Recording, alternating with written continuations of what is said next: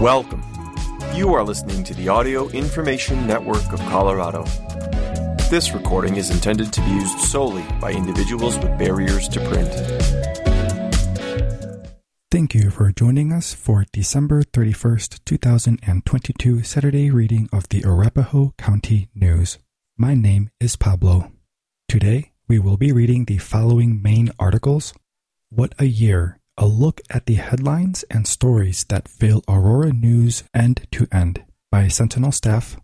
2023 Growing Voices Aurora students offer stark reflections on the American dream by students of William Smith School. Colorado wildfires grow more unpredictable as officials ignore warnings by Jennifer Oldham after racist video furor Aurora council member apologizes for anyone I did offend by Max Levy, and following up with miscellaneous articles. What a year! A look at the headlines and stories that fill Aurora News end to end by Sentinel staff December 29th, 2022. The city is on its third police chief in less than a year Emotions and stunning history was drawn back as Aurora marked 10 years since the Aurora Theater shooting. Hoping to ride a, quote, red wave, unquote, into regaining political ground lost the past several years, Republicans statewide instead lost every race for statewide offices and lost even more ground in the legislature. Those are barely even the highlights of a year filled with highlights. Here's a selection of the many headlines that made 2022 a memorable year. Aurora remembers the theater shooting a decade later. A decade after a gunman killed 12 people and wounded dozens more at a packed movie theater during a midnight premiere of, quote, The Dark Knight Rises, unquote. There is still one word that sticks with victims, their families, and the community resilience. After the shooting, quote, Aurora really showed up for one another, unquote. Heather Dearman said in July when her family released balloons on the Aurora Great Lawn in honor of her six year old cousin, Veronica Moser Sullivan. But, quote, it wasn't the shooting that made us tough and gave us the strength to carry on. It was our resilience that did that. Unquote. Ten years have passed since July 20th, 2012, but emotions are still raw. The community still grieves tremendous loss, and gun law reform continues to be a major issue just as it was in the days following the shooting. In many ways, Resilience from the shooting has fueled change in more ways than one. Senator elect Tom Sullivan, the father of a 27 year old man killed in the shooting, has made gun control a central part of his political platform. He plans to take further action, possibly with raising the age to buy assault style weapons in January when the new legislative session starts. Resilience has also pushed the community to keep remembering the lives lost. After her son, AJ Boik, was killed in the Aurora Theater shooting, Teresa Hoover said she couldn't imagine making it through the next 10 minutes, let alone the following 10 years. For her, the decade has been marked by, quote, missed firsts, missed birthdays, missed graduations, unquote, and many other events that AJ should have been at but through her faith, it's also brought growth and a measure of peace, she said. This year, Capital Six Brewing partnered with Boik's family to brew, quote, AJ's Haze, unquote, a hazy IPA with a citrus aftertaste. A portion of the proceeds from each of the beers sold will go to the 720 Memorial Foundation. Quote, I think it's best to do something good instead of making it a sad day, unquote, Hoover said in July as friends and family gathered for the official public release of the brew. Survivors have found great strength in resilience too. Zach Goldich, who was in high school at the time of the shooting, hopes he's able to positively alter the path of another Aurora Public Schools student with a life changing scholarship made possible through the Heroes Journey 5K, which had its inaugural race this summer. Entry fees went toward a scholarship for an Aurora Public Schools student that culminates a dream Goldich who graduated from Gateway High School a year after the tragedy has had for a long time. Quote, my life was changed that night, and hopefully, this scholarship can change the life of another student in a good way. Unquote. Goldich 27 told the Sentinel. This year, Colorado experienced another mass shooting, this time in Colorado Springs at a gay nightclub where five people were killed. In response, local city lawmakers who know the pain a community faces after such an event affirmed their support for the LGBTQ community. Asylum seeker dies in GEO custody. The public is still awaiting details on the death of Melvin Ariel Calero Mendoza, who was in an privately owned immigration detention center in Aurora when he was rushed to the hospital and then pronounced dead October 14th. Calero Mendoza had been at the facility since May 2nd, according to ICE. He was apprehended by U.S. Border Patrol April 13th and was at the Aurora facility awaiting completion of his removal proceedings. On October 5th, a judge with the Executive Office of Immigration Review ordered Calero Mendoza's removal and denied all relief. A 30 day period was granted before removal to accommodate any potential appeals. As of this publishing, the autopsy was not yet available from the Adams County Coroner's Office, which handles such investigations. Aurora gets Omicron boosters, vaccine education. While 2022 marked the second full year of living with COVID 19, its fallout, and targeted vaccines, local leaders are still working to encourage people to get them. Omicron boosters arrived in this state in early September. Quote, I eagerly rolled up my sleeve to get the Omicron vaccine dose because it's a safe and easy way that I can protect my family and our community and have peace of mind.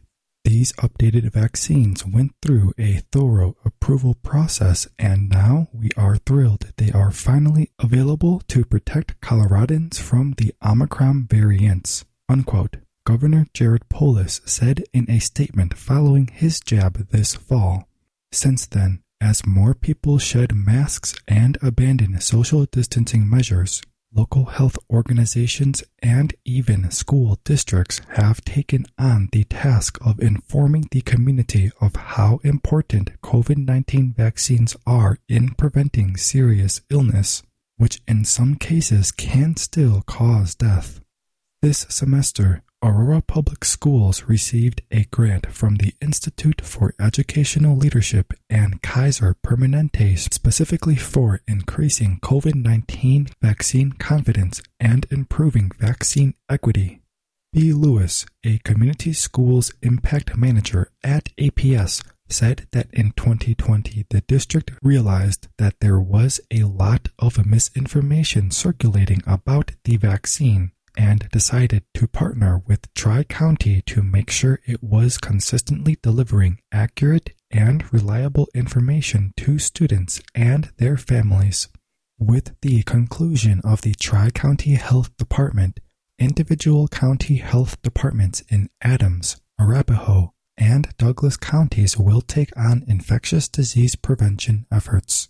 Sentinel staff Aurora gets immersive Dali much changed in Aurora this year, including the city's notoriety for art.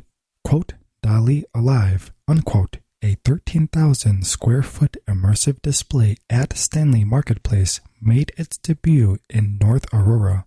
Salvador Dali is known for his art, but mostly for his personality that accompanied his art.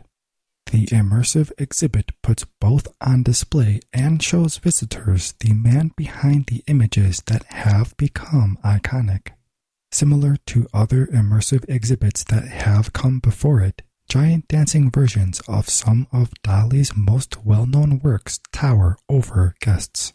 Quote, the persistence of memory, unquote, which was apparently inspired by a piece of camembert cheese melting in the heat, and, quote, dream caused by the flight of a bee, unquote, painted of his muse Gala well after the artist's prime, are both among the images that float around the space. Quote, Dali Alive, unquote, runs through January 29th at the hangar in Stanley Marketplace, 2501 North Dallas Street. Tickets for adults start at $39 with discounts for children and seniors. For more information and to buy tickets, visit theloom.com. Kara Mason, Sentinel Managing Editor. 2023 Growing Voices Aurora students offer stark reflections on the American dream by students of William Smith High School, December 30th, 2022. Amid the seemingly endless clamoring among adults to define what challenges our communities and how we can best meet those challenges, especially fundamental ones, the voices of the next generation are often overlooked. Here are some of them, and here's what they say. Quote, my family has taught me that the American dream is a rocky path for people of color. Unquote. Yoselin de la Torre Perez, a student at William Smith High School in Aurora, wrote as part of a quote American Dream unquote project for the class of 2023. Quote, by taking action, we can create a better way of living. Unquote. The annual American Dream Project is coordinated chiefly by teacher Peter Bear and is published as a testament to the often unheard voices in a noisy adult world. The students were in ninth grade when they wrote and published this book. Quote, Another problem my family and I deal with is social discrimination, not just in professional places, but sometimes when we are just having family time in public places, unquote, writes Saraya Rose Amir.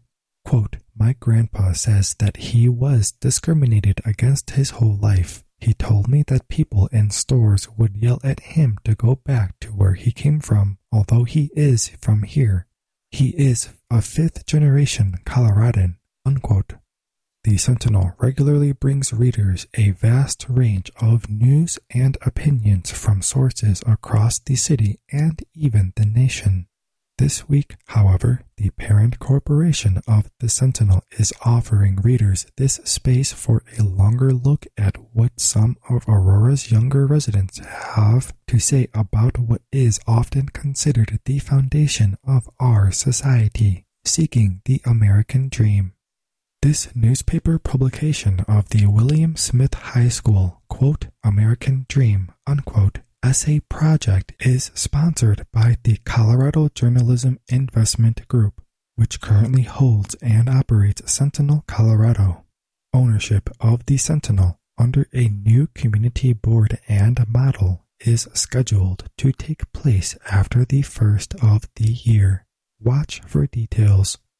To hear Aurora's growing voices on the topic of the American dream, read on. Alexis Louise Bahena. The ideal, quote, American dream, unquote, has been blurred out by power, prestige, pleasures, and possessions that are meant to make us happy and to feel adored. My sister told me her American dream is to succeed in her career and to create a stable future for her family and children. She hopes to finish her nursing education and to get her BSN to work as a nurse and eventually travel as a travel nurse. She also hopes to get married, have a family, and have children. My sister, Hilary Bahena, also said, quote, Unfortunately, there's a lot of racism and segregation prominent today. The ideal American dream consists of materialistic things that are meant to make us happy. Unquote. This impacted me by showing me that I always had an American dream made of possessions that I wanted toys and objects like Louis Vuitton, luxury stuff. In reality, the American dream should not be made up of possessions. It should be made up of things that would help the world, not hurt it. A good start is more acceptance of people, not making fun of their weight or race.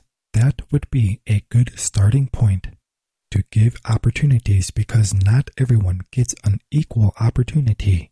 The quote, American dream, unquote, is also sometimes not reachable because there are language and skin color barriers that make it harder. Quote, my American dream for this country would be to have great fathers and mothers to raise children and teach them great virtues. Aristotle said, without virtue there is no friendship. Unquote. According to my sister, Carla Welch, many children are left to adoption or their dad or mom leaves, but a great nation needs good parents to teach their kids to love. Without love, people become ignorant and selfish, and that's the point we're at right now. All people care about is power, and that's all they want, and they become in love with themselves and have no place in their heart to love anyone. They are only in love with power and possessions. Each kid should have parents to teach them to love and to teach them virtues, or we will become incapable of loving one another and ourselves.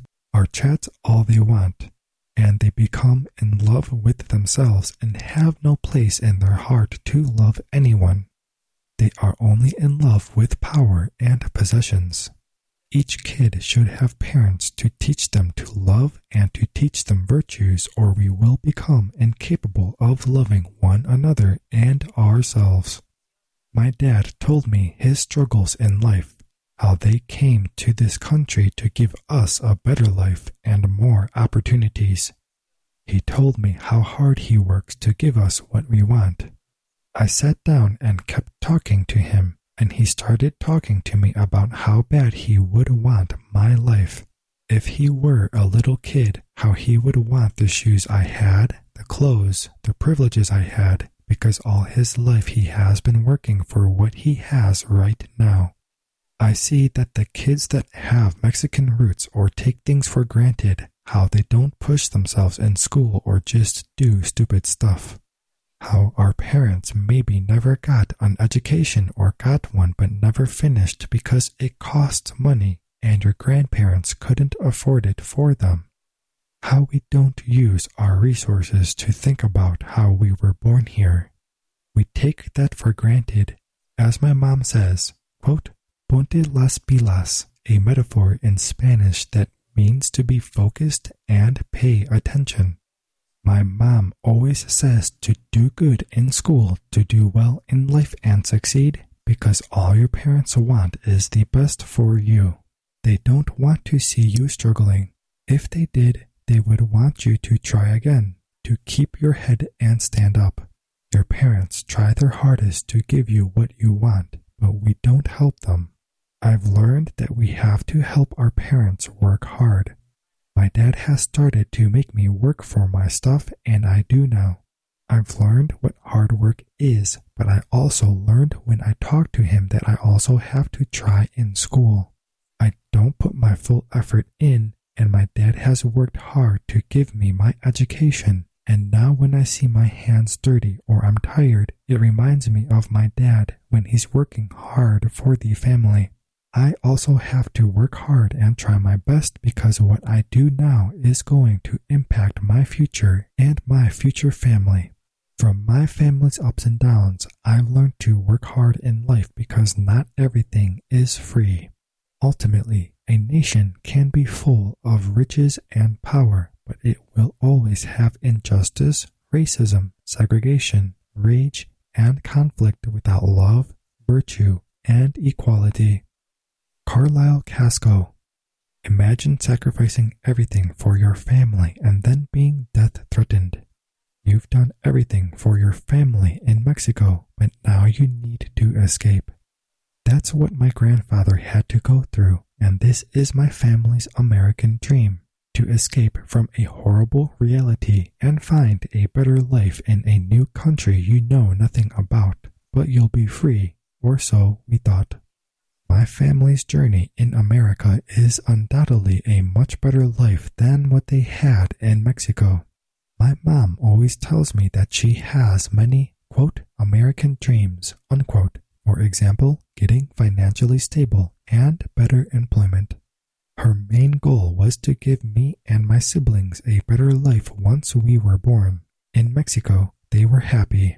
They had money and they were carefree, and my mom has always been outgoing. She told me that my grandpa used to be a police officer for her pueblito, so he always dealt with criminals and problems. Once he was dealing with a murder, and the perpetrator told my grandpa that he would kill him once he escaped. He ended up escaping not long after, and when my grandpa found out, he was scared. My grandpa is a loving family type person, so he did what was best for his family. He moved to the USA by himself for the second time in 1995. The first time, his brother had unfortunately passed away and he went back to Mexico. He made the right decision and came to the US, and my mom stayed in touch with him. A couple years later, she wanted to go there herself. At that time, she had already met my dad and lived with him. The next step for her was to cross the border for a future for her future family. My mom told me that her American wish was not to get rich or leave the struggle. After 15 years in the USA, my mom has started to realize that her real dream was to give all of her family a life. She has sacrificed everything for us, and someday I hope I can give back to her. My mom is the strongest person I know, mentally and physically. Someone else I look up to is my brother. Technically, he is my stepbrother, but growing up, I was always inspired by him. He has been through a lot in life and he still keeps going.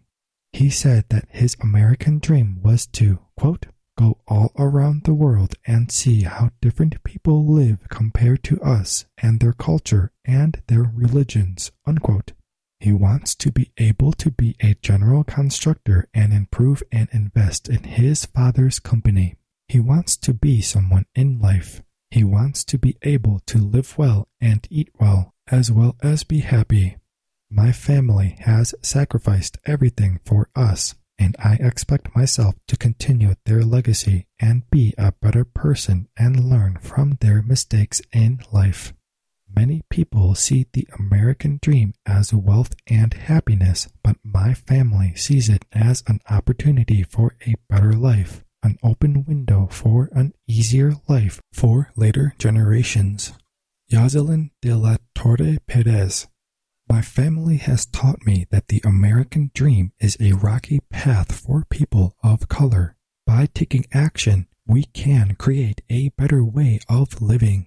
For my sister, the American dream is, quote, to be genuinely happy, to follow and explore as many paths as possible, and to find a path in life that I am happy with.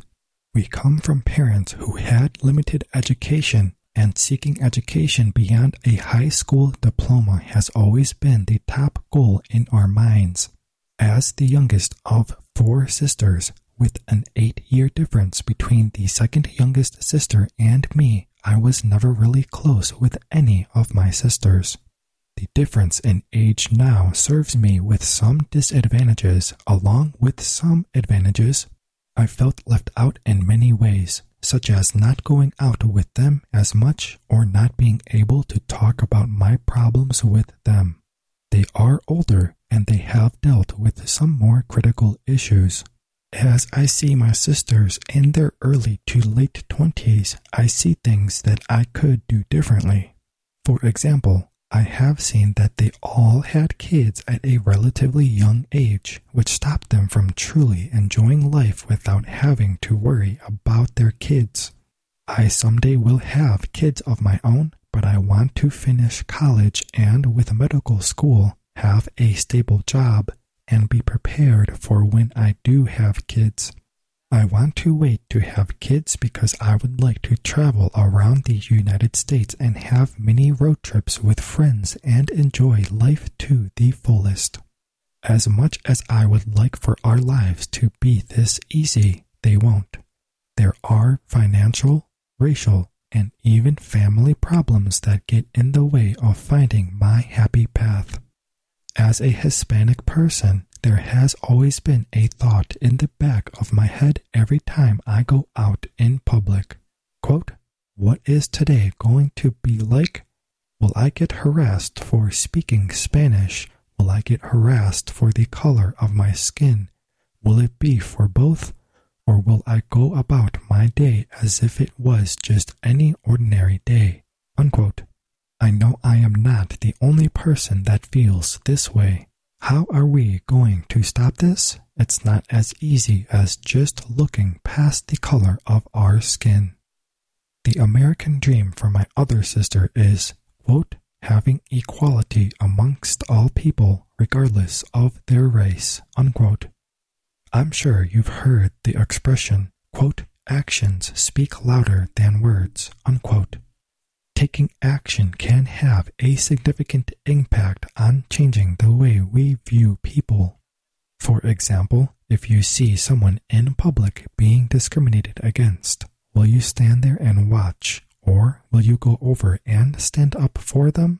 I would try my best to de escalate and stand up for anyone being discriminated against, as I'm sure many of you would too. Something else that I believe we can do is raise our future children and influence them to treat others kindly, with respect, and as equals. I know that by helping people change the way society views and stereotypes people of color, we can make many people feel safer. By combining these two ideas of the American dream, I know that we can create a better and a safer environment in which people of color feel safe to express themselves in public. My sister hopes that, quote, more will be done to help people who are struggling to live the American dream. For example, immigrants, people dealing with homelessness, unemployed people, veterans, and single mothers, unquote. It is essential to help people who are in these situations by breaking down stereotypes that people get automatically put in based on their race or disabilities that they suffer. From the dreams of my family, I hope America can learn that there are many ways to help people of color by speaking out or taking action. Kervin Fajardo, quote, Te portas bien, unquote. This is what my mom tells me every morning after I kiss her goodbye for school. She tells me this because she wants me to not have to struggle and make the same sacrifices she had to make in order to succeed. Despite having emigrated from El Salvador and having faced various obstacles, my mom is one of the lucky people to have experienced the American dream. For my mom, the American dream is being able to work hard and having that work pay off in the end. This is the American dream for my mom because she had to work hard in life to get to where she is now.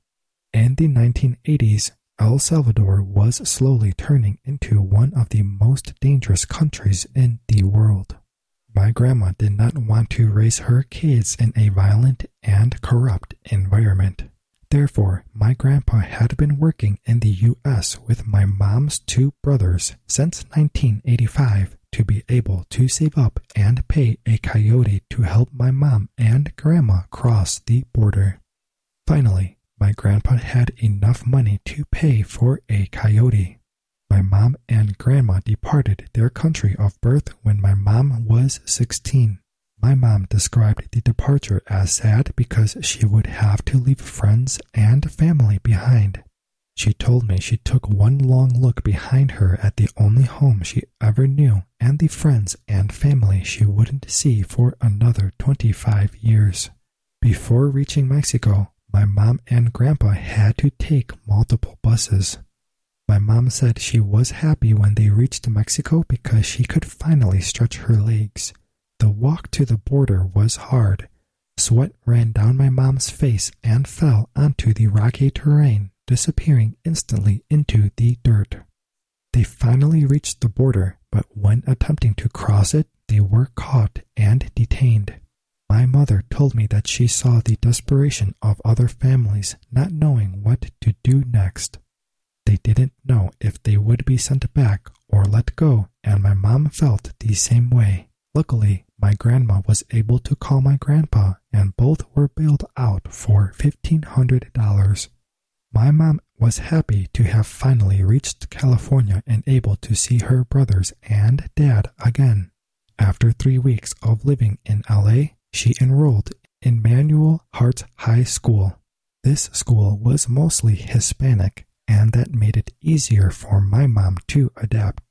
She finally made friends and learned some English, enough to be able to communicate with more people.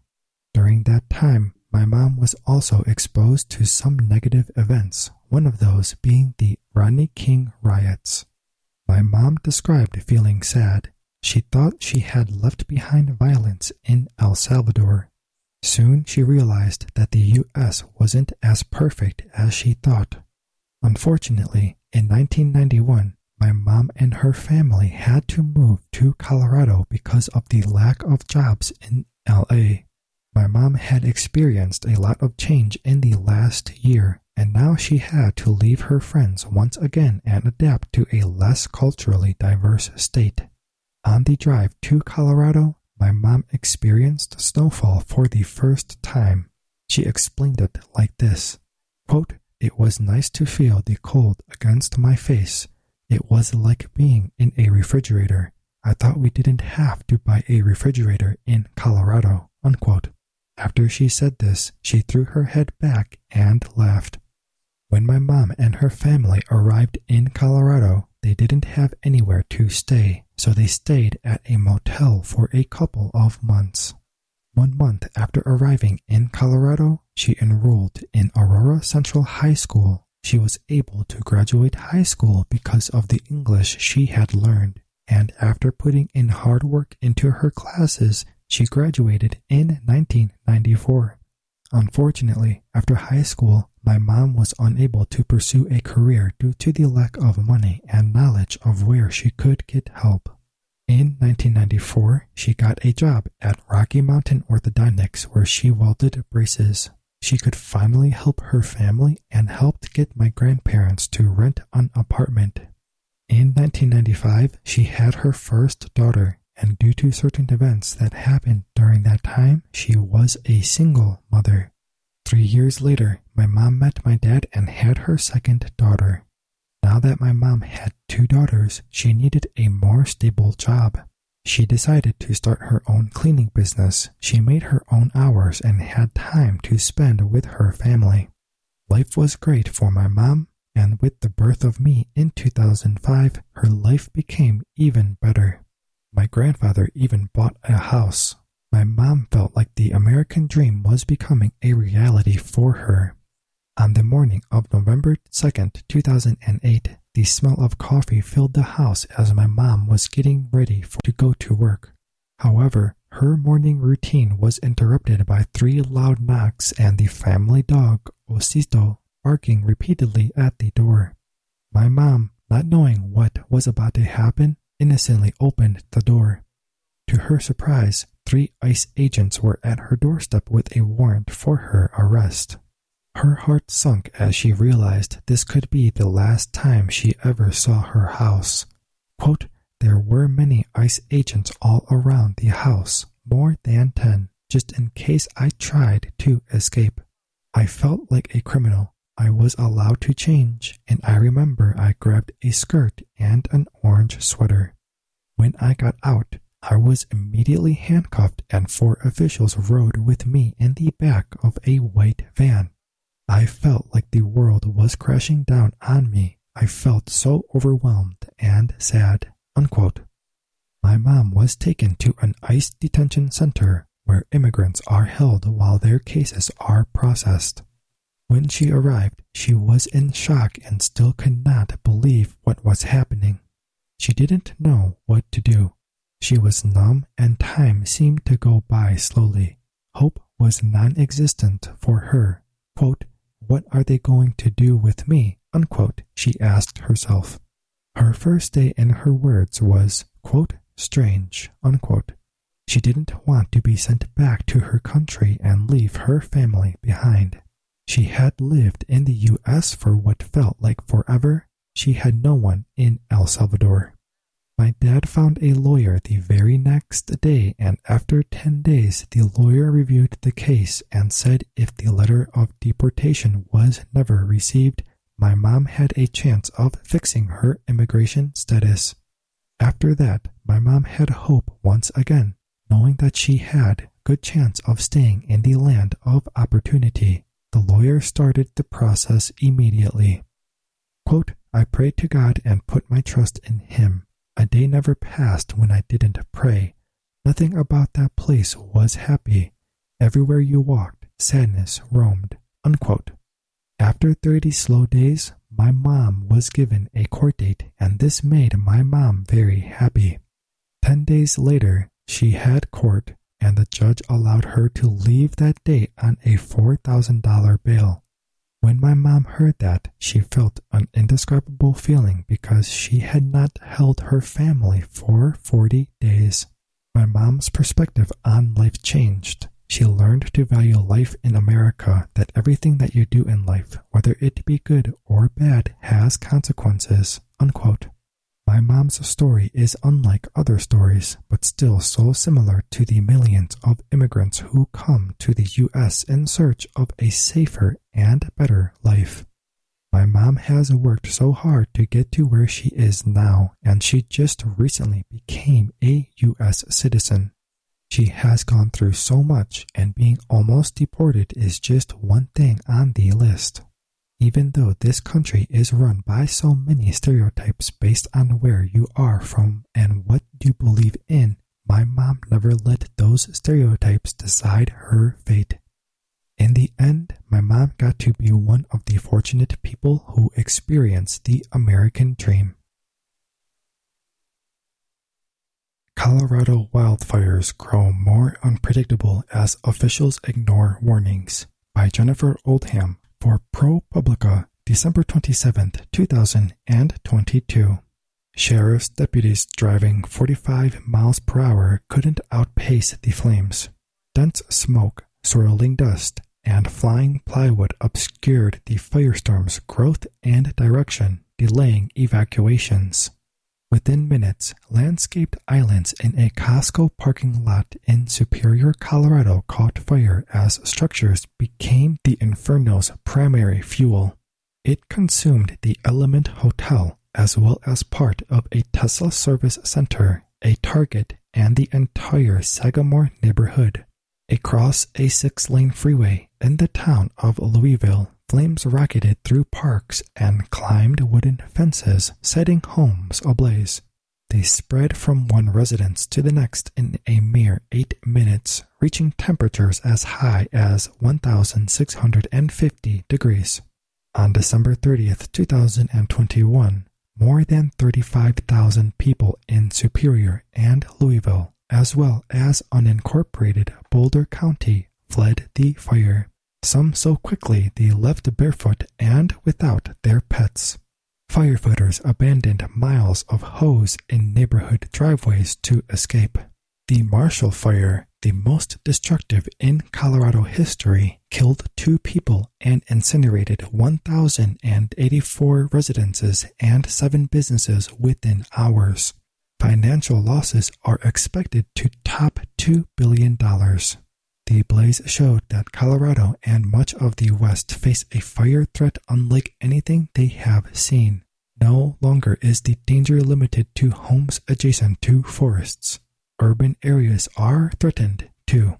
Yet, despite previous warnings of this new threat, ProPublica found Colorado's response hasn't kept pace. Legislative efforts to make homes safer by requiring fire resistant materials in their construction have been repeatedly stymied by developers and municipalities, while taxpayers shoulder the growing cost to put out the fires and rebuild in their aftermath. Many residents are unaware they are now at risk because federal and state wildfire forecasts and maps also haven't kept pace with the growing danger to their communities.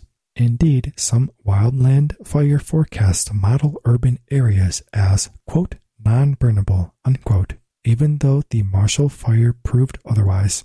The disaster put an exclamation point on what scientists, planners, and federal officials warned for years.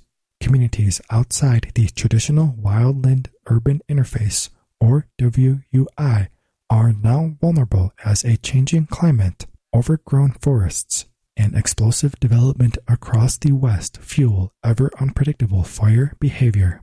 Fire experts define the WUI, pronounced WUI, as areas where plants such as trees, shrubs, and grasses are near or mixed with homes, power lines, businesses, and other human development. They now agree that instead of a threat confined to the WUI, the entire state, including areas far from forests, may be at risk of a conflagration.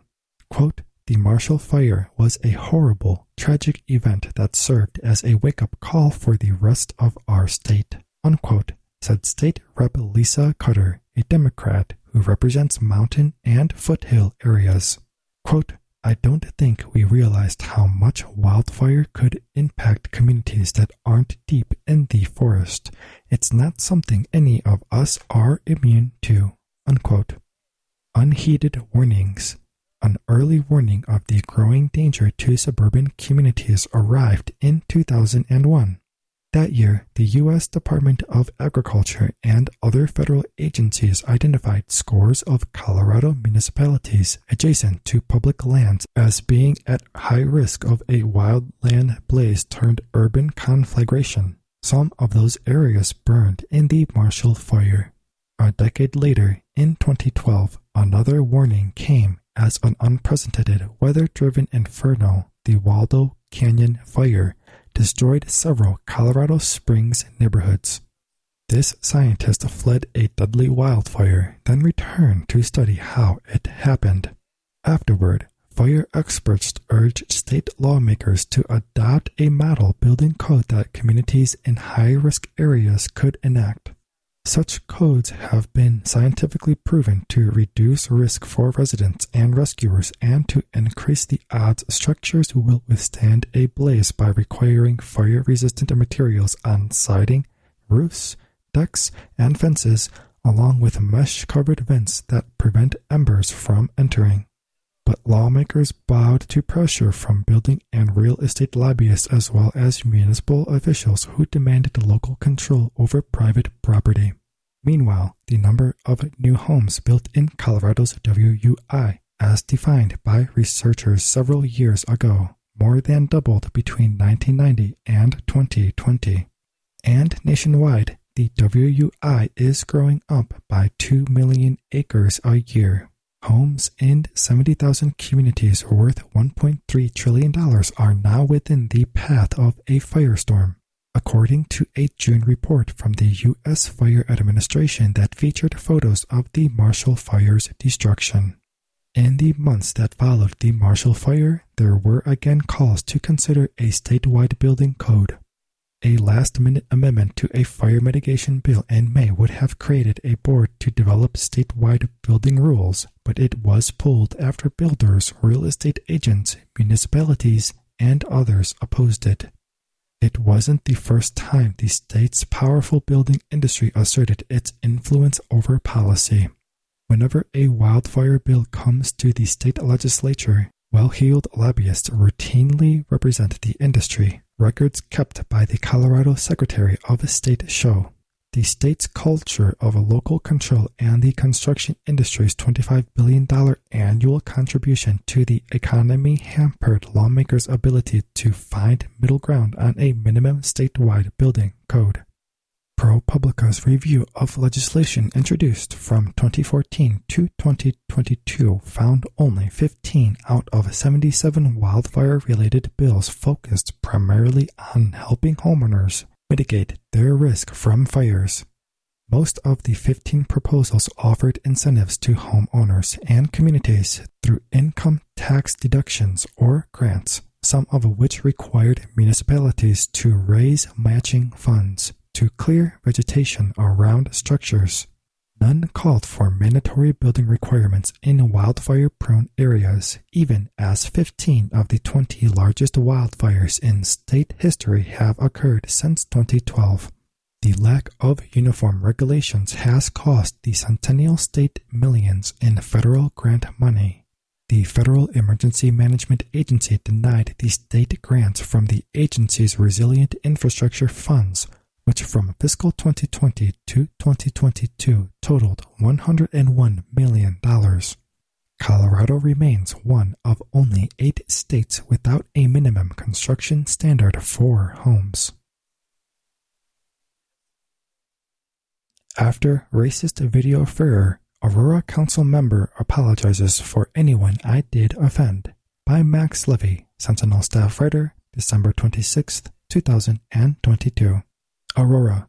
An Aurora lawmaker has broken his silence on recently rediscovered advertisements for his sports bar in which he imitated Mexicans, Muslims, and other groups, saying the videos were a source of, humor and lightheartedness, during the COVID 19 pandemic. At the same time, Prominent critics from Aurora and beyond have continued to denounce the videos as unacceptable and as grounds to question Sundberg's leadership. Quote, in a dark COVID shutdown, when businesses were fighting to survive, with people experiencing mental health issues, uncertainty, suicide, substance abuse, domestic violence, and fear, we were able to provide through a number of videos humor and lightheartedness which drove business and cheered people up, unquote, Councilmember Steve Sundberg wrote in a text message.